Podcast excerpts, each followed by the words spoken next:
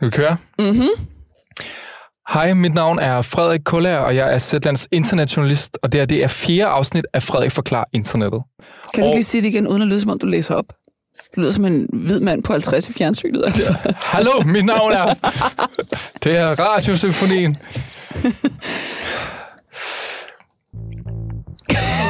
Jeg kunne også lade være med, altså jeg kan jo godt. det er det. Hej, mit navn er Frederik Kuller, og jeg er Zetlands internetjournalist, og det her det er fjerde afsnit af Frederik Forklar Internettet. Overfor mig sidder min chefredaktør, Lea Korsgaard. Hej Lea. Goddag. Hvorfor er du begyndt at sige goddag? For variationens skyld. Lea, er du spændt på at være med til dig i dag? Ja. Det, Ja. det, det, det er du? Ja. Jamen, det er godt. Så var det. Ja, altså. Vil det. Ja, så er vi tilbage om to uger. Ja, ja. Øhm, det er jo podcasten, hvor jeg skal forklare dig, en med dine egne ord, meget lidt internetkyndig person, hvad et aktuelt tweet, meme, TikTok-video, Instagram-trend, Facebook-opslag eller internetfænomen går ud på. For forstår man ikke internettet, så forstår man ikke til fulde i hvert fald den verden, vi lever i. Og det, jeg vil forklare dig, Lea, det er, hvad Facebook og de andre sociale medier kan lære af sundhedsmyndighederne, når det kommer til at bekæmpe superspredere, ikke af corona, men af potentielt farlig og skadelig misinformation om corona. Okay, spændende. Ja. Ja. Ja. Lea, så du pressemødet i sidste uge med Højnækker, Brostrøm og resten af mm. Sundhedsboyzone? Mm. Ja. ja, det gjorde. Det blev jo fem Det minutter. var, øh, det var dramatisk på et tidspunkt. Det var nemlig ret dramatisk. Er det det, det skal handle om i dag? Det skal handle lidt om det. Okay, nå. Det er i hvert fald, at vi tager udgangspunkt i det her. Ja. Fordi 40 minutter inde i pressemødet, der skete nemlig det her. Lad os lige øh, genopfriske med et klip. Mm. Christoffer Krav, øh, Midtjyllands Medier. Øh, Jeg har et brev her fra en øh, borger, der spørger om agtindsigt i forhold til, at øh, en litteraturliste, øh, hvor man har separeret og oprenset SARS-CoV-2, altså den virus, vi alle sammen nu øh, er underlagt. Øh, Og svaret hedder, at Statens Serum Institut ikke øh, konstaterer, at vi ikke er i besiddelse af de ønskede dokumenter. Hvordan forholder du dig til? Er, er der ikke nogen sygdom? Jo, naturligvis er der en sygdom, og jeg mener, det var jo tidligt, at øh, denne her virus blev, øh, blev identificeret, og øh, vi øh, påviste den også, og vi er i stand til at dyrke den på vores laboratorium, så, så jeg forstår ikke rigtigt dit spørgsmål. Men jeg kunne største spørge Søren Brostrøm om det samme, fordi at, at I har også svaret negativt på, at de har nogen dokumentation for, at der findes en virus, som hele den her pandemi Og det, er høre, det giver jo ikke mening, at der står og, og tage sådan en op i næsen på os. Altså, det, det er der jo absolut overhovedet ikke nogen tvivl om, Hvem har- at vi har en ny virus, som spreder sig blandt mennesker. Det er fuldstændig veldokumenteret, både i udenlandske laboratorier og i Jeg danske bare om, hvor er den laboratorier. og veldokumenteret? Statens Serum Institut gik jo meget tidligt ind og fik analysemetoderne til at påvise den her virus. det, var- det, var, det, var, det var så øh, bekymrende og interessant Ja. på, på alle mulige måder, det der. Det var helt vildt. Øhm, ej, jeg mener tusind ting om det, men det... Øhm, Ja, det gør jeg da også. jeg har skrevet tre og en halv side Ja, det godt. Jeg skal også nok holde min kæft. Øhm, fordi lad, lad mig lige give dig noget baggrund for den her lille, det her lille optrin her, ikke, som er, som du siger, sådan rimelig syret. Øhm, manden med spørgsmålet, det er en 51-årig mand, der hedder Christoffer. Vi kender også hans efternavn, men vi kalder ham bare for Christoffer, fordi mm. han er egentlig ikke rigtig nogen. Han er bare en helt almindelig dansker. Han havde snedet sig ind under dække af at være journalist fra et opdigtet medie, som han kaldte Midtjyllands Medier. Mm. Og som vi hører i klippet, så spurgte han altså, om covid-19 overhovedet findes med henvisning til et mailsvar på en agtindsigt, han havde med sig fra Statens Serum Institut, som ifølge ham skriver, at man ikke har beviser for nogen aktuel coronavirus. Mm. Jeg så jo også det her pressemøde, ikke, Lea, og begyndte mm. straks at google ham her, Christoffer. Klart. Og jeg fandt hans Facebook-profil og så, at hans væg var tilplastret med sådan diverse misvisende eller slet og ret fuldstændig løgnagtige og misinformerende opslag om corona, skrevet enten ham selv eller nogle andre danske Facebook-brugere, mm. som også deler han også konspiratoriske blogindlæg om corona fra en masse blogs, og der var YouTube-videoer og så videre. De havde simpelthen lukket en konspirationsteoretiker ind til pressemødet. Fuldstændig. Ja. Og det gik op for mig, at optrinet ved det her pressemøde, ikke? det var et af de her øjeblikke, hvor vores to verdener, den fysiske verden, som pressemøde i Sundhedsministeriet ligesom symboliserer, og så den ikke-fysiske verden, internettet, som Christoffer her fra Facebook symboliserer, mm-hmm. som sådan clasher, og alle er bare sådan, hvad pokker sker der? Mm.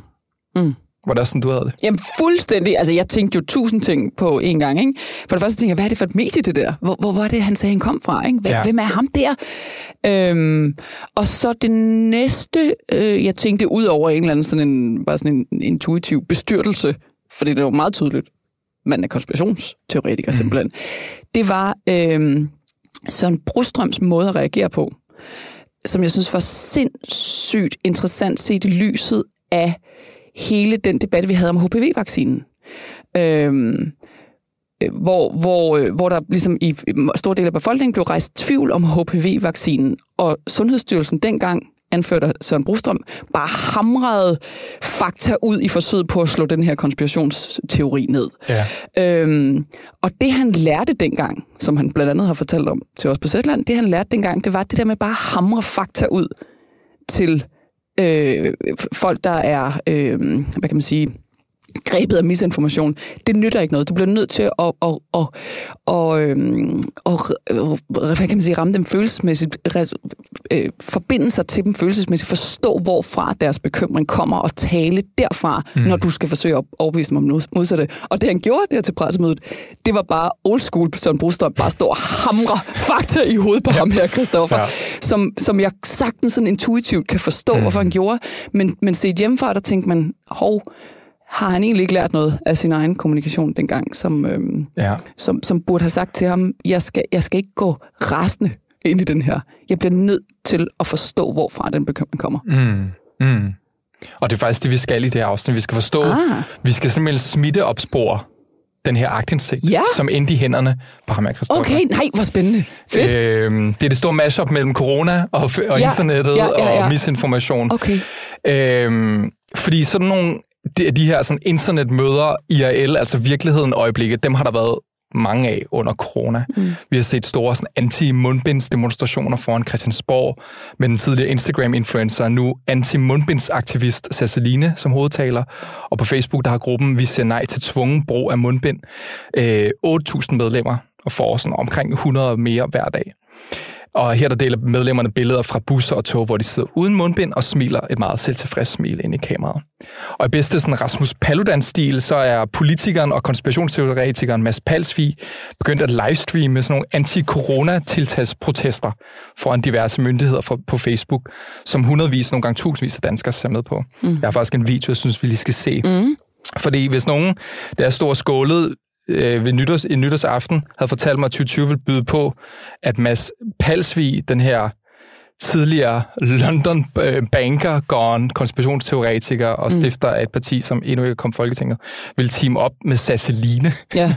ja. så havde jeg sagt, det må du lægge ud på landet med. Men her der er faktisk en video med de to, som har fortalt nogle unge mennesker ved en bus, at de skal tage deres mundbind af. Så har vi lige øh, taget bussen en gang til. Og øhm, ja, det gik, det gik så nemt. Det gik så nemt. Ja. Hvor er det skræmmende, der ikke er særlig mange, der ved, at, at det jo ikke nytter noget med de masker. Nej, Hvor er det vanvittigt.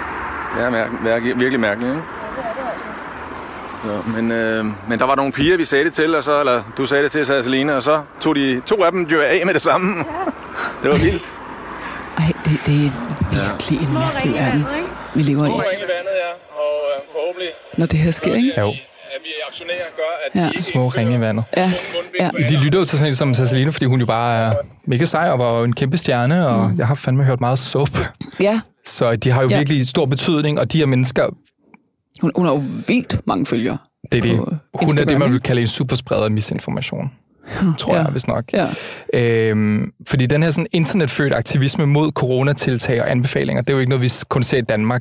Misinformerede borgere, der bringer sig selv og medborgere i unødig smittefar, fordi de har mere tillid til det, de læser på Facebook, end det deres myndigheder fortæller dem, er blevet sådan et verdensomspændende problem. Mm. WHO har sagt, at sideløbende med coronasmitten, så står vi i en informationspandemi, som de kalder en infodemic, mm. øhm, som den her verdenssundhedsorganisation beskriver som, citat, en overflod af informationer, nogle sande, nogle ikke, der gør det svært for folk at finde troværdige kilder og pålidelig hjælp, når de har brug for det. Mm. Og det interessante, Lea, det er, at når det kommer til sådan en inddæmt spredning af misinformation, så har sociale medier som Facebook, Instagram og Twitter faktisk meget at lære af den måde, som sundhedsmyndighederne i Danmark inddæmmer corona på. Mm-hmm. Fordi begge dele handler nemlig om superspredere, eller rettere sådan, at det at, at begrænse superspredere. Ja, ja. Og øh, vi ved selvfølgelig, at corona bekæmpes mest effektivt ved at begrænse kontakt mellem mennesker. Det er meget simpelt, mm-hmm. derfor vi skal undgå store forsamlinger. Men det er umuligt at forhindre kontakt mellem mennesker på et sted som Facebook, fordi det er ligesom helt grunden til, at vi er der. Mm. Det er kontakt. Og Facebook er en stor forsamling. Så risikoen for at falde over misinformation er stor, ligesom risikoen for selv at komme til at dele misinformation til ens nære og venner er stor. Men heldigvis så har international forskning påvist, at det ikke er den gennemsnitlige Facebook-bruger, altså herre fra Danmark, der i en svipser kommer til at dele et eller andet misinformerende om et eller andet, der er den egentlige trussel, når vi taler om misinformation. Nej, det er ifølge eksperter i stedet konti med store følgeskare. Mm. Det er kendte personer, det er skuespillere, sangere, influencer, politikere, sådan nogle typer. Mm. Mads Palsvig-typer, Cecilina-typer. Mm. Hvis de deler usandhed om corona, så kan tusindvis, hundredtusindvis, nogle gange millioner af mennesker blive eksponeret, lad os bare bruge det ord, for ja. misinformation. Ej, det er meget interessant. Jeg har, aldrig, jeg, jeg har ikke tænkt på den der analogi med, at de jo er superspredere. De er superspredere Ja, misinformation, bare- bare og det er dem, der er de misinformation. Ja. farlige. Ikke? Altså, Ja. Øhm, Ja. Og med, med den her sådan, teori, hvor vi ligesom låner noget sprog og nogle teorier fra, fra, øh, fra coronabekæmpelse over på sociale medier, så vil jeg prøve at forklare lidt, hvordan man kan bruge det her smitteopsporingsidéer Ja. til ligesom at kortlægge, hvad der fik ham her Christoffer fra Facebook, ham vi hørt på pressemødet, Yes. til at snige sig ind til det her pressemøde med sundhedsministeren og Søren Brostrøm. Og jeg har simpelthen kortlagt agtindsigtens smittekæde. Aha, det er interessant. Okay, Ja. det Er du klar? Jeg er Det er en meget, meget Facebook. Klar. Ja, ja. Fordi ved pressemødet, der hørte vi Christoffer henvise til en agtindsigt fra sundhedsmyndighederne. Og på hans face- Facebook-profil, der kan man se, at han har delt den her agtindsigt en uge forinden. Og zoomer man ind på den, altså han har helt lagt den op som en, i sin helhed, mm-hmm. der kan man se, at agtindsigten ikke er sendt til ham, men til en, der hedder Alex. Mm-hmm. Smittekæden går altså længere tilbage. Alex her, han modtog agtindsigten, kan man se, den 10. september, altså knap tre uger før pressemødet, da han bad om dokumentation for, at coronaviruset eksisterer. Mm-hmm. Og ham her, Alex, han har kun 173 venner. Altså ikke rigtig en superspreder. Nej. Men Alex her, han var strategisk og uploadede agtindsigten som en pdf, der kunne ses og deles af alle. Mm. Og med CrowdTangle som sådan en analyseredskab til Facebook, der, der kan man se, at Alex's agtindsigt gik viralt lige præcis tre dage efter, Okay. han lagde den op som en pdf. Nemlig den 13. september. Siger du noget om, hvad der står i den aktindsigt? Den agtindsigt, han spørger om, har I dokumentation for det, og så svarer sundhedsmyndighederne, vi har ikke, men det har nogle andre. Ja. WHO, alle mulige Ja. ja. store øh, Ja, verdensomspændende. ja fordi han siger til pressemødet, det når vi til, men, men han siger Ja. til pressemødet, der er ikke dokumentation. ja, I har ikke nogen dokumentation for det. ja. Okay, Og- så, og- det er ikke det, de skriver, dybest. Det, det, er en, det er en mistolkning af det, det Ja. ja. svar. Man kan så også sige, at det er et ret dårligt svar måske. De skriver, de skulle måske have været mere Eksplicite. eksplicite. De har været At fordi embedsmandssagtige. Serumsinstituttet ikke har svaret, så har nogle andre der. Ja. Der, der, der. Ja. Okay, det er det her svar, han i hvert fald får, og uploader det som en pdf. Og pdf'en her, den deler så en blogger, der hedder Per Brandgaard, som nogen vil kende som krammeterapeuten. Ja. Siger han, det ja, navn der noget? I, ikke hans navn, men, men, men Kramme. krammeterapeuten Han havde sådan en krammeklinik Ja, på Østerbro, Ja. hvis nok, og var Ja. på et tidspunkt vist anklaget for noget ja. med noget Der ringer nogle klokker. Ikke, ikke de verdens største klokker, dog, Nej. men øh, de... Han, er, han, har, han har lidt nogle ting, og han er også sådan en, lidt en, en, en stjerne i sådan nogle konspirationsmiljøer, Okay. Og har så sin egen hjemmeside, som er sådan en slags blog. Uh-huh. Og øh, Per Brandgaard her, han deler agtindsigten på hans blog, hvor til han skrev, coronaskandalen vokser dag for dag. Nu har Statens Serum Institut indrømmet over for en borger, at de ikke kan finde det nye coronavirus. Okay. Og så begyndte det at tage fart. Mm-hmm. Øh, blogindlægget blev den dag delt, altså den 13. september, i Free Observer Danmark, som er et nyt dansk medies Facebook-gruppe med over 13.000 medlemmer. Mm-hmm. Herfra der blev agtindsigten så delt yderligere 200 gange. Indlægget blev også delt inde i Folkebevægelsen for Frihed-gruppen, der har over 5.000 medlemmer. Her fik den yderligere 123 delinger. Mm-hmm. Og i så dagene efter, så begynder ligesom rolling, og mm-hmm. Alex's agtindsigt, den bliver delt i Vi siger nej til tvungen mundbind og andre grupper. I alt over 1000 delinger i det, i det man kunne kalde sådan en dansk Facebook-netværk af coronaskeptiske grupper, Okay. der til sammen har 130.000 følgere. Øhm, og først den 21. september, altså otte dage efter, at blogindlægget var gået viralt for Per Brandgaards blog, der faktatjekkede Facebook det her mm-hmm. opslag. Øhm, men der er det for sent. Alex's aktindsigt levede sit eget liv. Man kan sige, at misinformationen, den var ligesom i luften. Ja. Øhm, og dagen efter, der deler partiet Jorden, Frihed, Kundskab, som ham her Mads Palsvig er leder for, øhm, Alex's aktindsigt på deres Facebook-side, som har 21.000 følgere. Mm-hmm. Og herfra der blev aktindsigten så delt yderligere 21 gange. Og blandt andre af Trummevivl, Christoffer. Ja. Der nåede den ham. Okay, okay. Og ugen efter, der citerede han så aktindsigten ved det her pressemøde. Og det, at Facebook har, har faktatjekket den undervejs, det, det gør ikke noget ved... Altså, hvordan, hvordan afspejler det sig på, den, øh, på det opslag, som så jo florerer alle mulige steder? Altså, øh, for det, det sker jo først otte dage efter, man kan sige, at Per Brandgaard lægger den på, på sin blog. Ja. Og så der er det allerede for sent, der har den allerede så meget traction. Men det er klart, at i det øjeblik, de går ind og faktisk tjekker den, så, og hvis den bliver, bliver dømt som falsk eller delvis ja. falsk, så stopper algoritmen med at booste særlig meget. Yes. Men problemet er, nu vil jeg jo ind og se på det her opslag, der kan man se, at der er helt nede i bunden. Man skal virkelig kigge efter for at se det her lille markat, hvor der står, den er altså været faktisk tjekket. Mm, mm, ja. Og det ser man slet ikke. Nej. Man kunne ikke engang se det på telefonen. Jeg kunne kun se det på desktop, Nej, og der okay. står det helt nede i bunden. Okay, okay. Så det bliver deklareret, men Ja. Men ikke alligevel. nej. Så det var i hvert fald en måde at ligesom vise, hvordan misinformation ligesom når full circle, hvordan en borger et eller andet sted i Danmark med nogle 100 venner kan mm. sætte noget i gang, som lige pludselig ender til et pressemøde Ja. med sundhedsministeren og Ja. ja. Brostrøm. Så flere hundredtusind ser jo. Flere Der, der, er også, der er også tilskuere til, til den begivenhed. Præcis, der, ikke? Øh, det kunne man måske også kalde for sådan en superspreder begivenhed, ja, ja, det må være superspredet event over dem alle, Ja. ja. set. Øhm, og et andet eksempel på den her mainstreamificering af sådan langt ude coronapåstanden, det er jo selvfølgelig Sasseline. Hun er blevet virkelig sådan et eksempel, alle peger på. Hun begyndte lige pludselig meget sådan ud af det blå egentlig at dele misinformation om corona mm. til sine knap 100.000 Instagram-følgere. Og da Ceciline lavede stories fra en HT-bus, det kan huske var et af de tidligste, mm. et sted i Danmark, der opfordrede hun folk til at tage deres mundbind af, fordi påstod at de ingen effekt har, de her mundbind.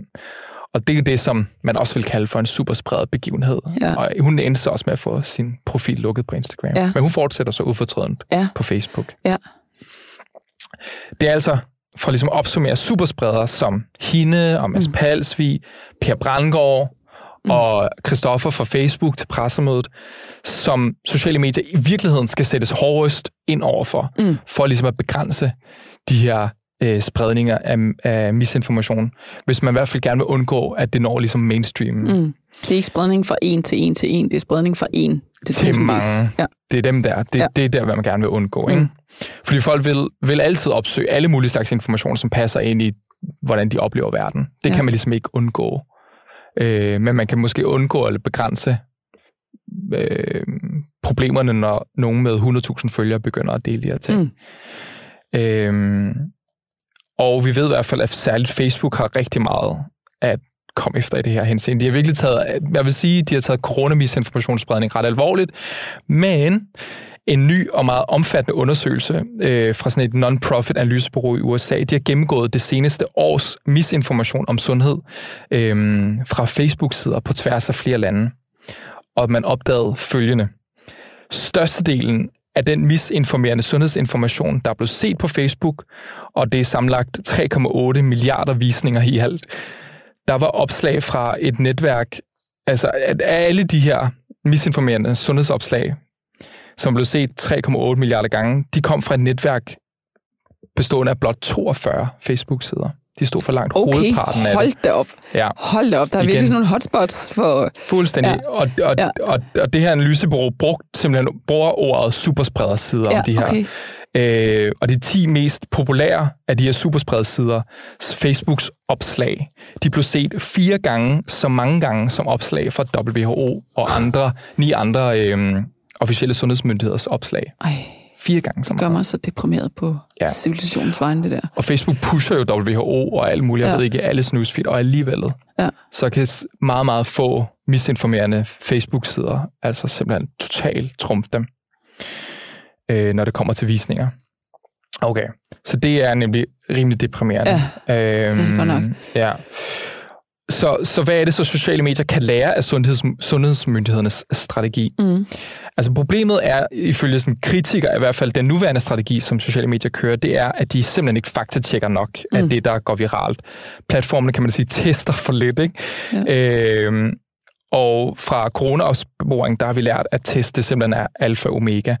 Så de sociale mediers evne til at faktatjekke, altså teste, er simpelthen for små i forhold til mængden af indhold, som brugerne lægger op.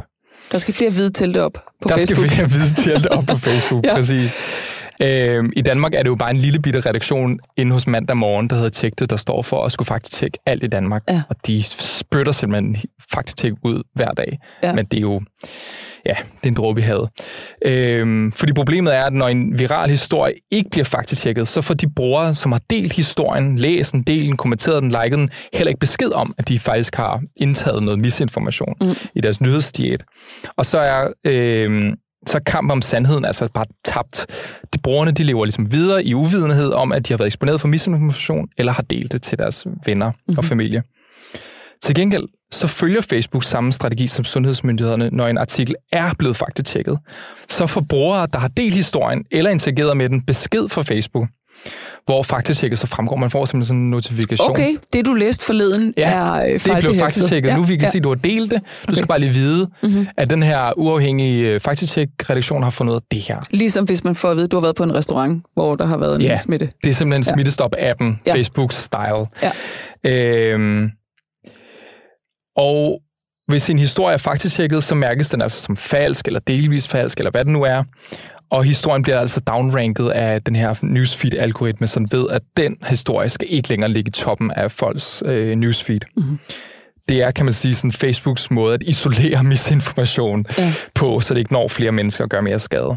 Men alle de ting, smitteops, eller smitteopsporing, misinformationsopsporing og isolering af misinformation, afhænger altså fuldstændig af, at man opsporer misinformation til at begynde med, som Ja. altså begynder ved, at nogen faktisk tjekker de ting, der går viralt. derinde. Ja, ja. Og det er det, som eksperter siger, de, Facebook overhovedet ikke formår at gøre. Nej, Og det gælder også for Twitter sådan set, og Instagram, og så Fordi videre, og så videre. de for langsomt har forstået, at de har et ansvar for det, der spredes på deres ja. øh, Ja, platform, kunne man lige hurtigt tilføje. lige præcis. Jeg er glad for, at du siger det. Jeg skal stadigvæk holde mig lidt gode venner med dem, så de svarer på mine mails. Så siger jeg er den, der siger det. Øhm, og De, lige, synes, det var, de synes for længe, de bare var det, der svarer til papir, nogen kunne ja. Ja. mene noget på, ikke? Jo. Øh, indtil de opdagede, hov, vi i virkeligheden, vi er en form for udgivelsesvirksomhed, der har en eller anden form for ansvar for det, der, det, der bliver sagt på vores platform. ja, Men det lyder som om, der er, eller der er jo stadigvæk langt igen, ikke? der er så langt igen. Ja. Altså den der undersøgelse, jeg henviste til, hvor de, sådan er, hvor de kortlægger misinformerende sundhedsinformation, som blev set fire gange så meget som WHO's, udkom vist i forgårs. Okay. Altså, og har virkelig skabt debat, ikke? Ja. Øhm, også fordi Facebook har, ret, har blæret sig med, at de klarer det ret godt, synes de selv. Mm-hmm. Men øhm, Ja. ja. jeg tror også, de, jeg tror ikke selv, de forstår, hvor stor en brugerbase de har, og hvor, hvor meget information der egentlig er på deres side. Altså, det er ja, klart, hvis man kun tjekker 10 procent... Eller også så tør de ikke forstå omfanget af det, fordi det, det, det, det er jo simpelthen mange timer, det her, ikke? Jo, jo, Øh, det, kræver, det er dyrt. Det kræver fy, mennesker, ægte mennesker, som, som sidder og efterprøver ja. Øh, påstanden, ikke? Jo. Øh, det er sindssygt dyrt, men altså, de har også lidt af et overskud at tage. Det må man sige. Ja, alle de gode annoncekroner. Ja. Lea, det var faktisk alt, jeg havde med til dig. Ja, det, det, jeg har aldrig tænkt på den der, øh, ja, den der, den der sammenligning med, med smittespredning, som jeg synes er sindssygt interessant i den her sammenhæng jo. Ja, hvordan de to teorier ja. sådan set Ja. øh, har et ret fint øh, parløb. Ja, ja, ja. Fuldstændig. Ja. Øhm, ja, og som også gør det tydeligt, ikke? At, øh, at vi efterspor, vi, vi, myndighederne bruger øh, vildt mange ressourcer på lige nu at opstøve det menneske, der har plantet sin, mm. sin hånd på den bogle til bryllupsfesten, som har fået 60 bryllupsgæster til at lægge sig med corona. Ja. Og, og hvis vi så kigger over på Facebook, så bliver der ikke brugt tilsvarende energi på at, og, øh, at finde øh, den, der har, den, der har øh, super spredt misinformation. Ja, lige præcis. Virkelig spændende. Så bekymrende. Og så, Så så bekymrende. deprimerende. Det er det simpelthen. Det er så deprimerende, altså. Ja. Men så vil jeg også sige, sundhedsmyndighederne, men vi kan jo se nu, hvor meget arbejde og penge det koster Mm. at opspore mm. ting ud i samfundet, som Ja. ja. er galt. Ikke? Altså, Ja. Og Facebook med, hvad Ja, har ja. de, knap 3 milliarder brugere, Ja. ikke? Ja. Ja. Hvis man bare skal over- overføre bare nogle af de her idealer Ja. til internettet, det er Ja. jo helt vildt. Ja, ja, men altså, why not? Ja. Hvis det fikser, hvis det redder vores civilisation, ikke? Men, men og dertil kommer jo så, altså det, den ene ting er jo bare at opspore i gåsøjne smitten, ikke? Noget Mhm. andet er altså hele det her, som jeg synes Brostrøm missede på det der pressemøde, det er at sætte sig ind i, hvorfor er det, nogen er villige til at, øh, at tro på, øh, på konspirationsteorier. Mm. Altså, vi bliver nødt til det, det er sådan en helt anden øvelse, der ikke hører hjemme i faktatjekkets verden. Det er, ja. det er at forstå, hvorfor er det, Sasseline er overbevist om, mm. at de danske myndigheder lige nu er ved at bilde noget ind. Ikke? Mm.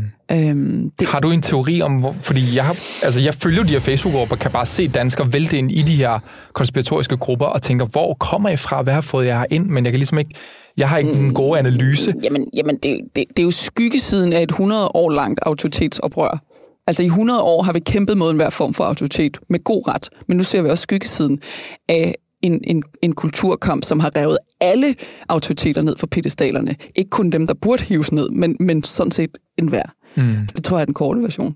Mm. Øhm, og, og derfor øh, øh, bliver, bliver vi nødt til på en eller anden måde at få genindstillet en, en, øh, en højere grad af at tro på og tillid til autoriteter. Mm. Vi er jo heldigvis i Danmark altså et, et bedre sted end mange andre, ja. men øh, alligevel skal vi tage det sindssygt alvorligt jo, viser det her. Ja. Øhm, når man således opmuntret på menneskehedens vegne, slutter det der afsnit ja. af Frederik Forklarer Internettet. Ja, jeg vil gerne sige tak til dig, der har lyttet med på det her fjerde afsnit af Frederik Forklar Internettet. Og så skal jeg sige, det er Ida Skovsgaard, der står bag musikken, I hører. Og det er Jacob Frank, der har klippet den. Og min redaktør er Mads Olrik. Og så skal jeg sige, at hvis der er noget, du gerne vil have mig til at forklare, så skriv til mig på frederik Gør for det. Ja.